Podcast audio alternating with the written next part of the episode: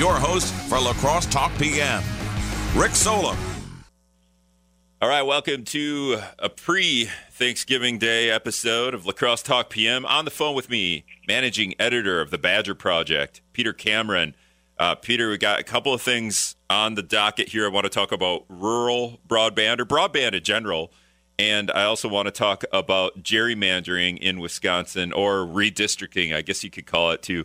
Um, but before before I do that, I, I posted this article uh, and tagged you in it because you know it's the day before Thanksgiving. We can't be totally serious when we uh, you know on this day. I feel like we just like I feel like people people heading into a Thanksgiving break are aren't doing a ton of work and don't want to think about stuff that's too serious. So I saw this article by I believe it was NPR or NPR. It's either or WPR or NPR.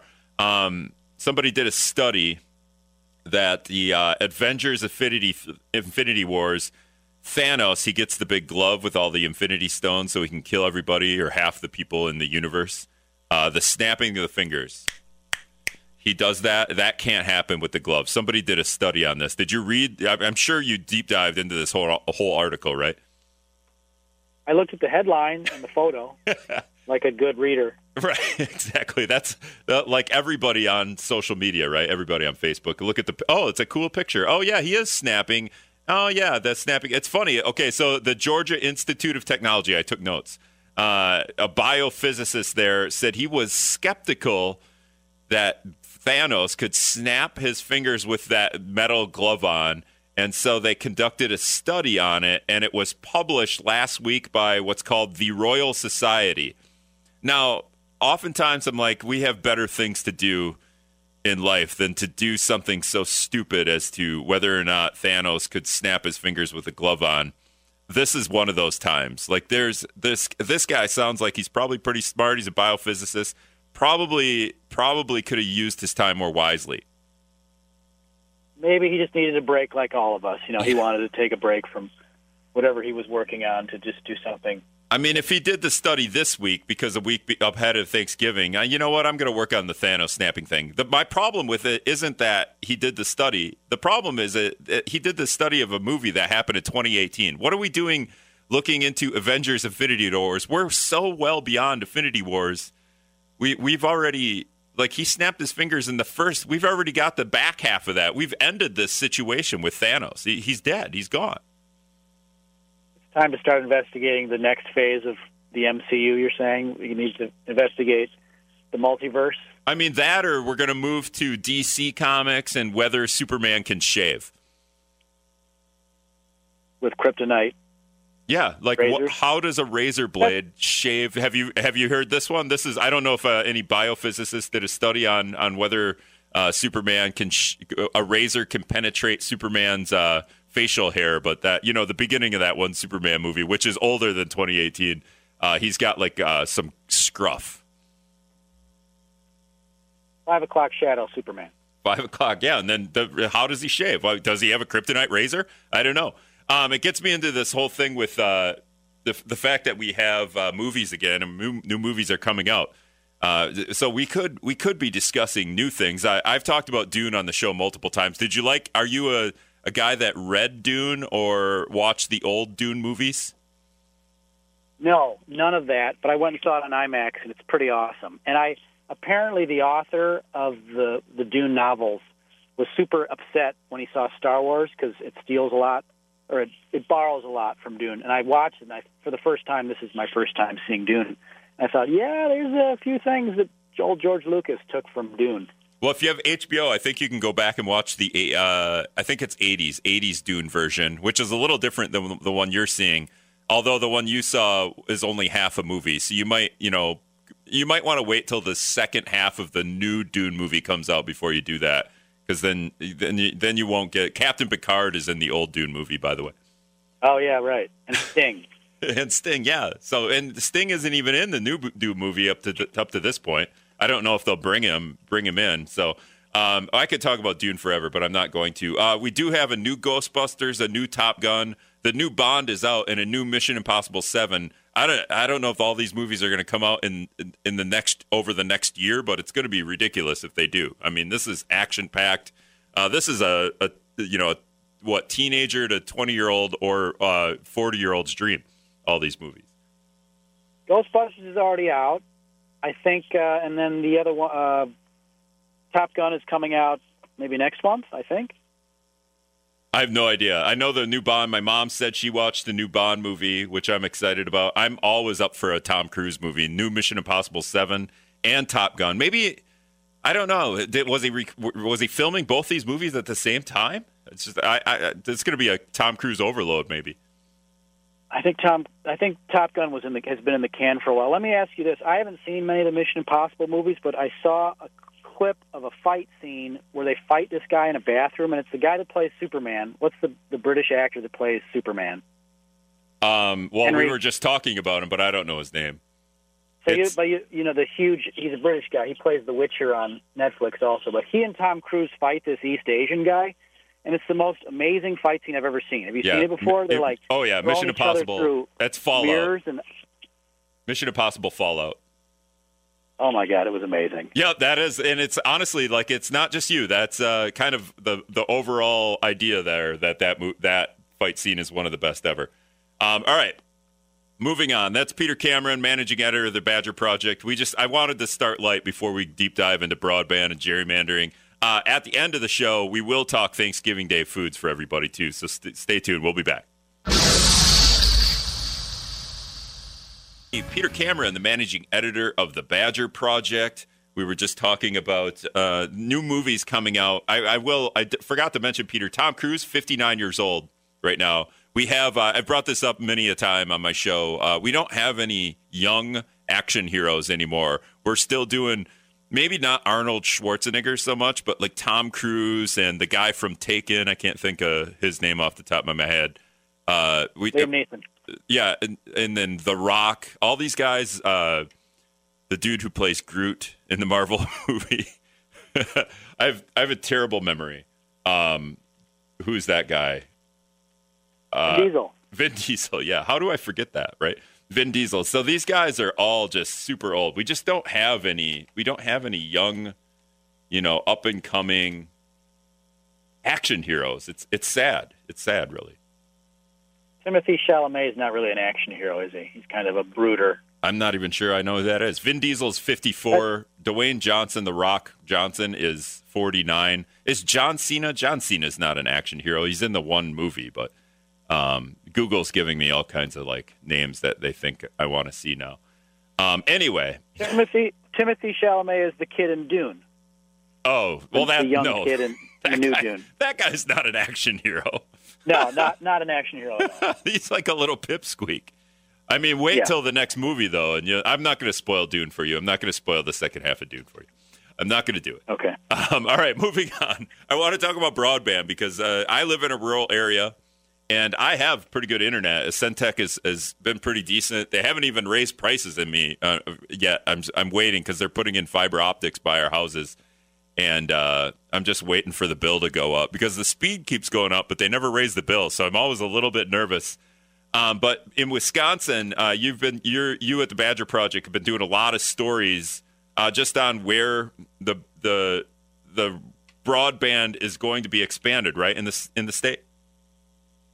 Yeah, it's kind of a patchwork system. These co-ops and small telephone companies are doing it um, all over the place but it's just it depends on you know if you can get a local company to do it for you. The big ones generally aren't interested in in building infrastructure in the uh, rural areas because there's not any money there, much money there. So it's it's just kind of happening piecemeal all over the place. But there's all this federal money for it. So if you know municipalities can find a, an internet service provider to do it, they can give them the federal money they have received recently, and and it's happening in lots of places, especially in western Wisconsin in northwestern Wisconsin, the Driftless area, kind of north of your area, uh, happening a lot. There's kind of some aggressive counties, governments, and municipal governments that are doing it.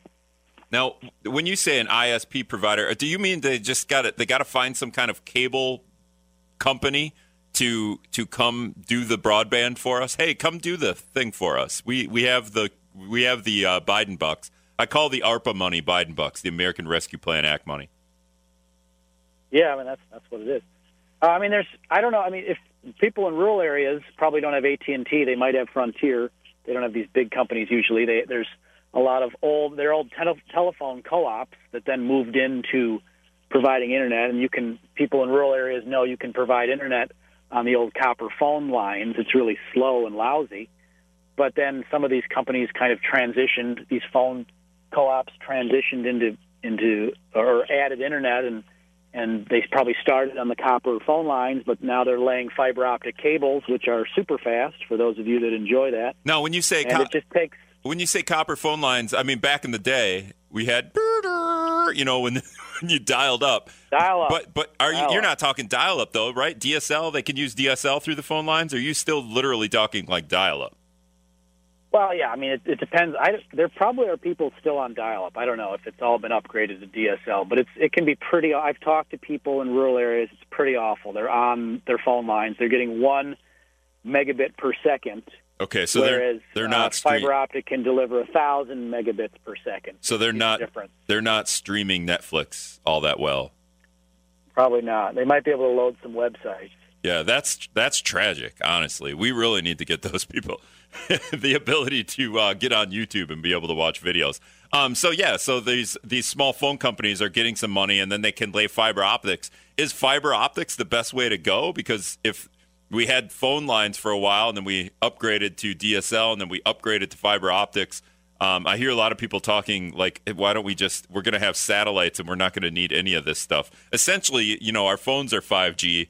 Why wouldn't we just, you know, hook our phones, get our, get the, the internet the way we get our phones and just use that as a, as a way to, you know, get everybody online.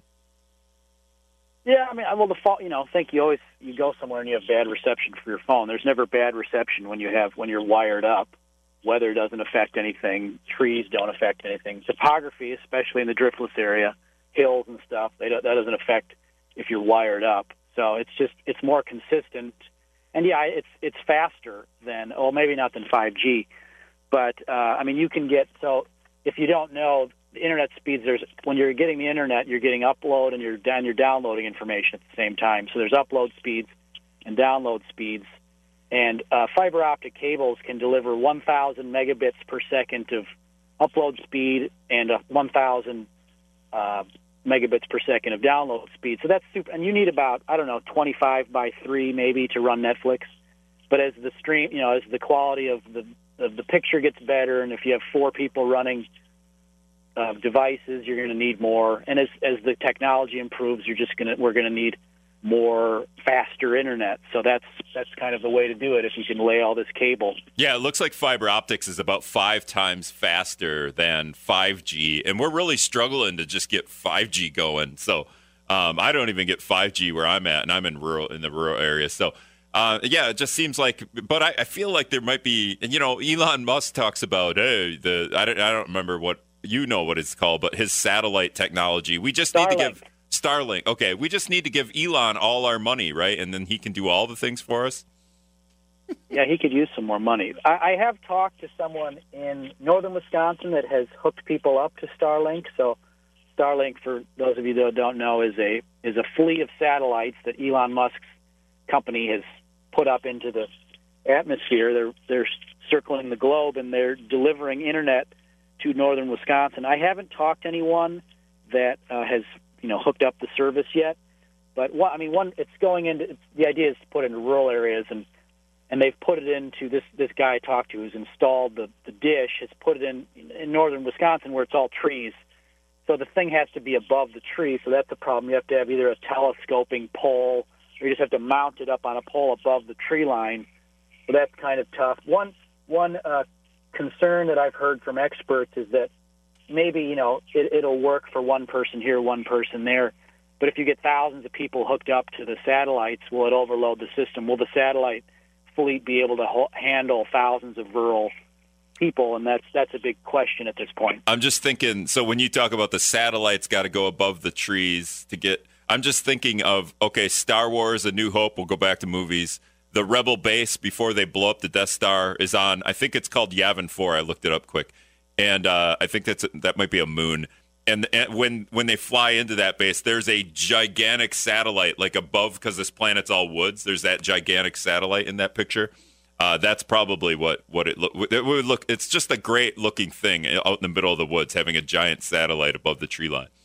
A satellite dish, like up above, to receive Right. from whatever. That's that's Yeah. my idea. I feel like that's what, and then yeah, and then you could only have so many people on that because if you had like a little rural community, but that's not what a lot of people have. So every every person's gonna have a. It's we're just gonna go back to satellite TV, and now it's just gonna be satellite internet. Everyone's gonna have a giant. I don't know if the dish is giant, but everyone's gonna have this thing uh, on a big tower that hovers over whatever structures are there at the, on their land. I mean, maybe that's what you do now until they get things wired up. I mean, it's expensive to bury cable, especially out to rural areas. But the argument is that you make the up, you make the investment, and you pay you pay to to bury cables and wire up everybody, and then it can bring it can potentially bring economic prosperity to your area. I mean, anybody can move any anybody can work anywhere now, right? Yeah. You have fast internet. You can live anywhere. You can work out of New York and live in northern Wisconsin. So it could really people would come buy houses. That's that's one thing we talked about with um, selling houses in Wisconsin. I talked to a guy from the real estate association in the state, and um, when people are buying rural houses, they're buying their northern cabins, whatever. The first question they ask is how fast is the internet?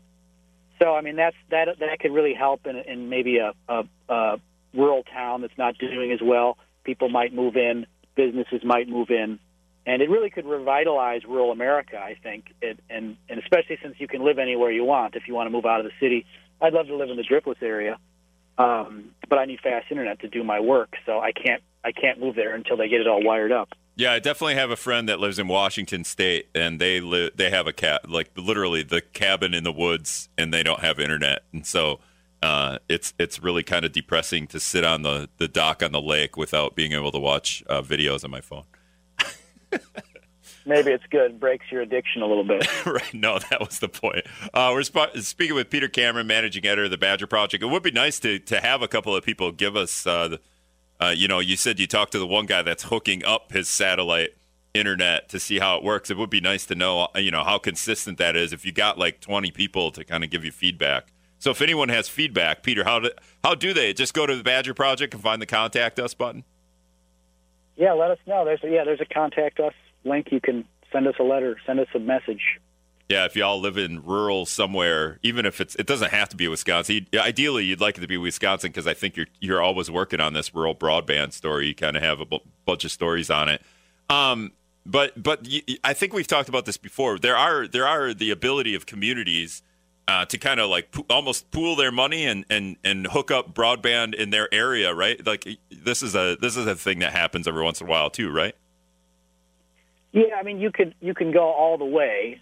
Um, there, Reedsburg, Wisconsin, is a, a, a town kind of near Madison, and um, they, they their utility builds the infrastructure and provides the service. So they basically have their own internet company, and they send guys out, you know, cable guys out to fix things, and they have a, a hotline you call to complain when it's just they're basically an internet company, and most uh, municipalities don't want to do that. It's just a lot of work. So in Madison looked at this idea. One thing they're thinking about doing in the city of Superior is building the infrastructure and owning it and maintaining it, but then the service will be provided by private companies. Yeah. So kind of like roads, you know, roads are built and and maintained by publicly, but anybody can use them, and you might have to pay a toll or something. So that's kind of another idea that's that's worked in different places. Um, and there's in, in southwestern Wisconsin, Grant County, maybe like where Platteville is, they've done kind of a hybrid, a, a private uh, public partnership where the county has built their own fiber optic loop around the county. It connects the towers that where the, their uh, emergency system runs through the towers, and the, the sheriff's department can communicate with the radios using the towers. But there's a so there's a fiber optic loop, and then private companies can connect to that connect houses to that loop, so you can deliver super fast internet. And the county doesn't have to provide any of the service; they just maintain the infrastructure, and they get some rent money, some lease money from the private companies that hook up to it. So that's kind of a an example, maybe a best of both worlds public-private partnership. Yeah, for sure. All right, I got to take a break. But are, is fiber optics going to be obsolete in like five years, where we're going to slap our foreheads and be like, why did we lay all this fiber optics? I don't think so. I mean, I'm not. I'm not going to make a prediction, but it's it's it provides a thousand megabits per second by a thousand megabits per second of internet speed is very fast right now. Yeah, Maybe we- in 50 years it won't be, but I you can even I think you can even increase the speed. I don't think 1,000 by 1,000 is the max speed on fiber optic. Yeah, I So haven't. uh, it, that'll cover us for a while at least. Yeah, I don't think I've upgraded to 4K on my Netflix subscription yet. So I think I'm good for a while. All right, we got to take one more. We got to take a break.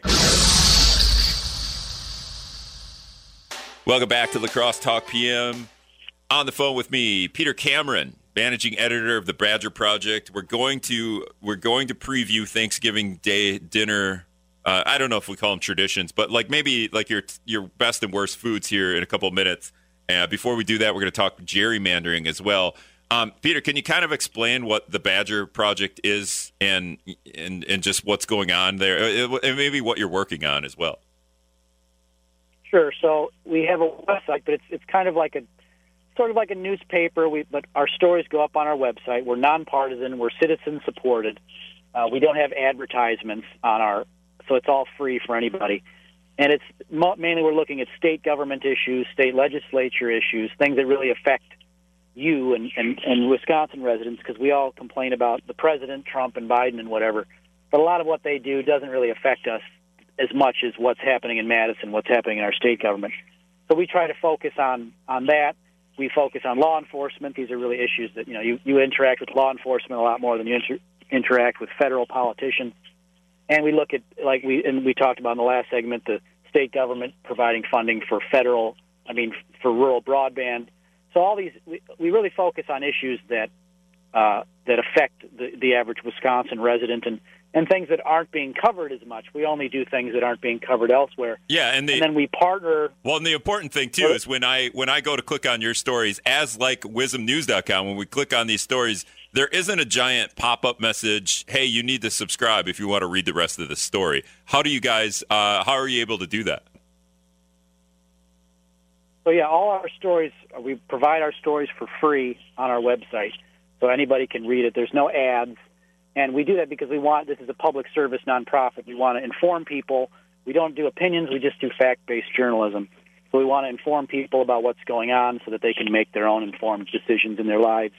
In the voting booth, um, how do we pay our people? That's a good question. We look for grants from foundations. That's a pretty tough business. It's very competitive, but mainly we're funded and mainly we pay our journalists through listeners like you. So um, we ask people to donate and to, to support local journalism, and I encourage everybody to um, to do that. We we're in the middle of our end of the year fundraiser, so anybody can go to our website and there's the support us link, and you can click that and uh, make a little donation to help us put put the powerful's feet to the fire. You know, we keep track of what's going on and where the money's going and stuff like that.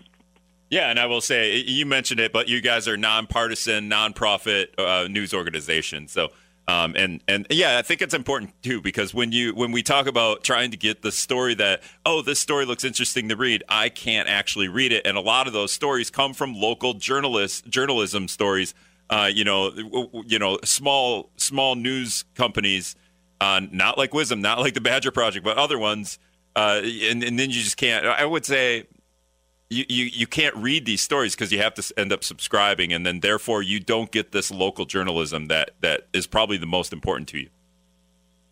Well, I mean, local journalism has to be supported some way financially, and you know, it used to be through ads, but but and it used to be through subscriptions. But who out there has a newspaper subscription? I hope people still do, but it's just it's kind of the old business models don't work anymore, and we have to figure out new ways. And one way is is we're encouraging people just to treat it like NPR or PBS and, and donate so that we can do it, and we don't have to have advertising.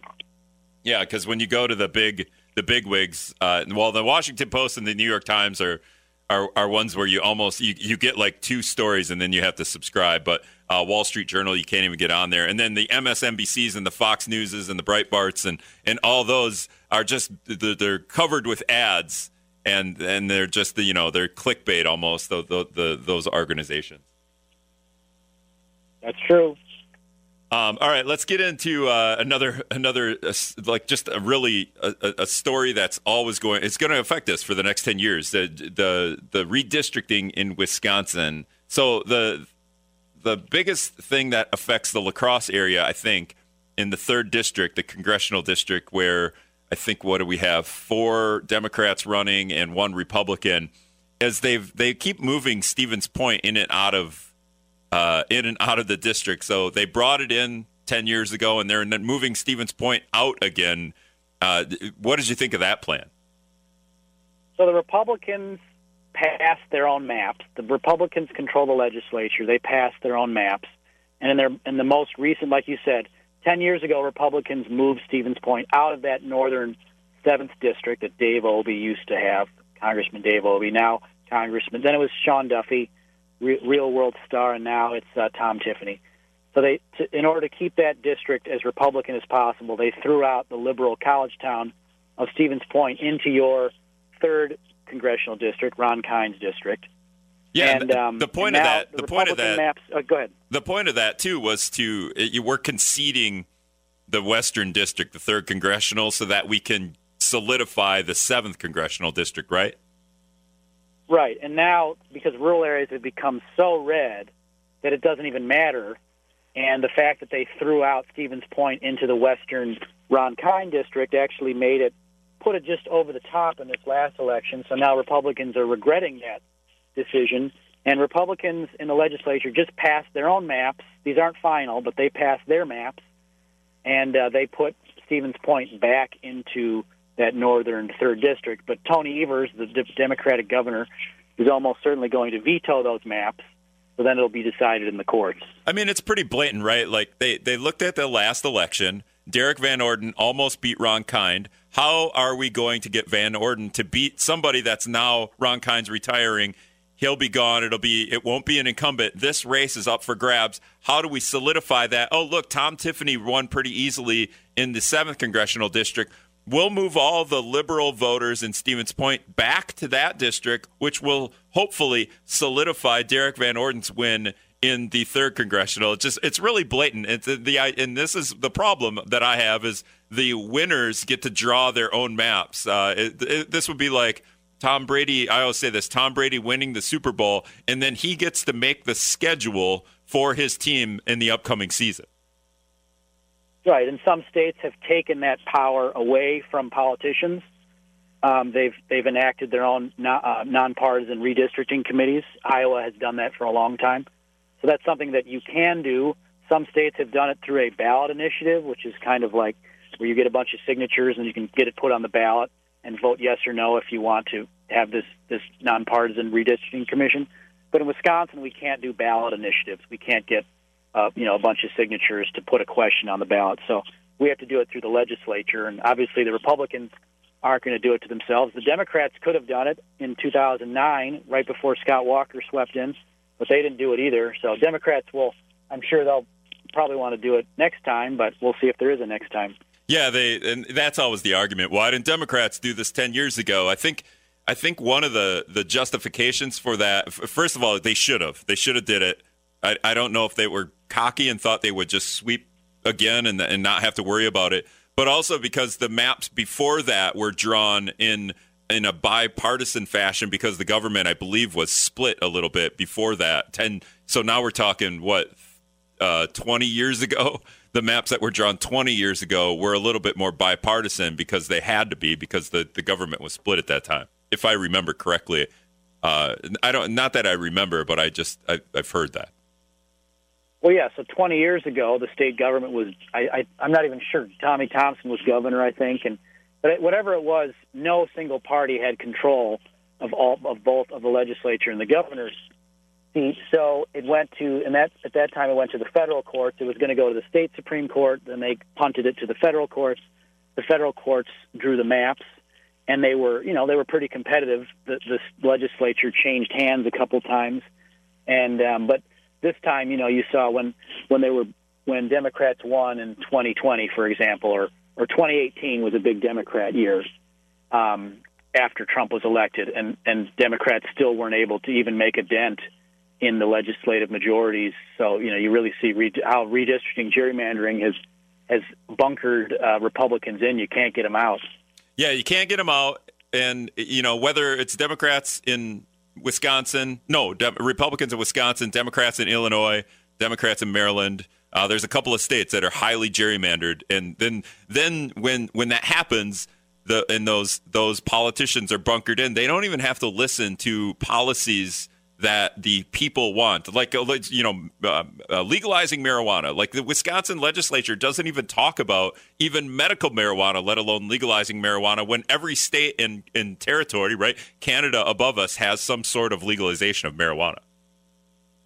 Yeah, that's a good example. I mean, I just heard so Marquette does a does a poll, you know, every once in a while, and I think uh, I believe I think this is I just heard this, so I think it's correct I think when you ask Wisconsin residents in this in this last poll a few months ago, um, or maybe it was from last year, but recreational marijuana, the approval rating, or people say yes, it, it may be 60%, which is pretty crazy. That's a high level. But if you if you add if you just ask on medicinal marijuana, it's like 80%. So it's amazing that something has 80% approval rating, and the legislature they're kind of kicking it around, but they they're you know they're not doing it. So yeah, and and also uh, creating a system like Iowa has for drawing maps, also very popular across the state. But we don't have to listen to the to the voters. Well, I mean, yeah, it's it's it's hard to get politicians to do things that aren't in their own interest.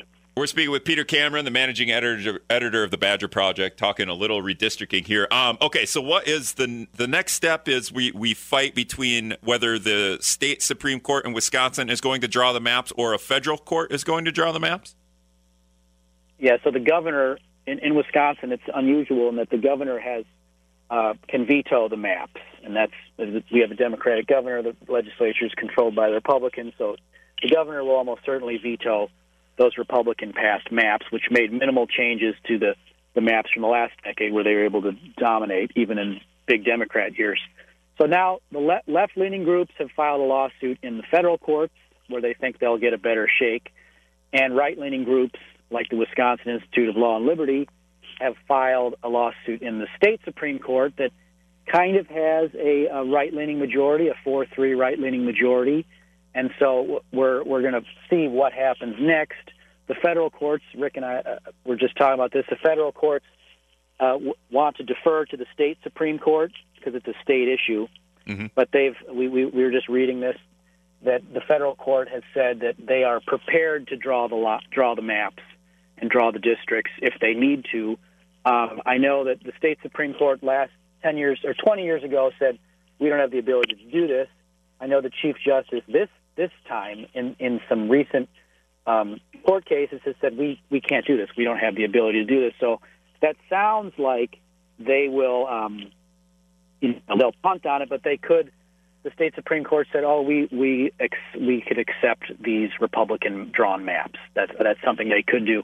One wild card is that uh, Justice Brian Hagedorn is uh, he's a conservative. He's right leaning. He was Scott Walker's counsel, I think but he's he's been much more of a of a wild card than than we thought he would be, or than some people thought he would be, and so um, unclear. And he's the deciding vote. So basically, it's it's three to three, three liberal justice, three left leaning justice, three right leaning justices, and then you have Brian Hagedorn. So it's kind of like what does he might be the one deciding for everyone. But he might say no, we're going to kick this to the federal courts, or he might say we're going to let we're going to accept the Republican maps. I, you know, who knows? It's kind who of knows what's going to happen. It's kind of funny how we talk about him, right? Because we have these the, the these partisan Supreme Court justices. It's no secret, and then you call Brian Hagedorn, and no fault of your own, a wild card. But maybe Brian Hagedorn just sees things in a in a nonpartisan fashion. Maybe he maybe he when when we always talk about he's going by the Constitution. He knows the letter of the law, and he doesn't decide based on his his uh, leanings one way or the other. He decides based on the law. Maybe Brian Hagedorn is that guy, or he'll just make me mad, and, and a couple months from now, I'll be mad at him for voting uh, with Republicans. Right? I will see. We'll see. I mean, they're not supposed to be politicians in robes, but I don't know. People seem to think they are. Yeah, there's no secret that that the the Supreme Court is leaning one way or the other, based on uh, you know, well, the seven judges. Um, all right, we got to take one more quick break. We'll wrap up. All right, welcome back to the to the La Crosse. Welcome back to La Crosse Talk PM. On the phone with me, wrapping up here, Peter Cameron, managing editor of the Badger Project. All right, so it's it's Thanksgiving tomorrow. I believe I had you on right before Thanksgiving last year. Do you have a top two or three and a bottom three, just the stuff that would be on the Thanksgiving table, or do you have a weird thing that's on the Thanksgiving table? My family does. We do all the normal things. But my mom's side of the family is Greek. So that means we're going to have Greek stuff as well. We have spinach pie, spanakopita, and we have feta cheese, goat's milk cheese. So we do all the basic stuff, all the normal stuff, but we have a little ethnic flair to it. All right, that's uh, that's interesting. All right, if you're sitting at the table and you just you, you only get to pick one thing, what is the one thing that you would eat at the things? Don't tell me feta cheese because I'll just slap you. I do like feta cheese. Do can I do I get to put gravy on it? Because I would do probably do stuffing and gravy if I could add gravy. Wait, you're putting gravy on stuffing? Oh yeah, Oh, do you just pour gravy on all of it? Yeah, pretty much. Maybe not the cranberry sauce, but pretty much everything is getting gravy. what about the? So we uh, usually I talk about. Uh, and I'll just my my favorite thing is the green pistachio salad. Some people call it pasta. I call it like green fluff salad, marshmallow. Do you have that? We don't. Do you in Minnesota? You call things hot dish, right? I've never heard that. It's always casserole in Wisconsin. I've never heard hot. Dish. Oh yeah, there is a hot dish. I guess yeah. We, uh, we do a green bean casserole. That's we have that every. It's got like fried onions on the top of it. It's just like green beans and some uh, cream of mushroom or something. Um, that's one of my favorites. But that is that is you talk about divisive politics. Green bean casserole. Some people really hate that, and some people absolutely, like myself, love it. Where where do you stand on green bean casserole? I think I'm like usual. I'm in the middle. I'll eat it. I don't know that I love it, but I'll have some. I'll Yep. take a little bit. Yeah, I mean, I, I would eat just the fried onions off the top of it, honestly. Like, I got to get plenty of fried onions. But are you putting gra- feel like gravy on green bean casserole is not going to work if you're just pouring gravy on everything. Yeah, probably not that. The turkey, the mashed potatoes, and the stuffing for sure. Getting it, dou- dousing it down. Hey, Peter, I really appreciate you coming on and spending Thanksgiving Eve with me and, and having some fun. And actually, we actually accomplished some stuff. I think we actually got some valid information out there along with the nonsense with movies and Thanksgiving. But I appreciate it, man. Okay, thanks for having me. See ya. Thanks. All right, everybody, have a great weekend. Weekend, I guess. Yeah, have a great weekend. Have a great Thanksgiving weekend, and we'll be back on on Friday with Dr. Anthony Chergosky.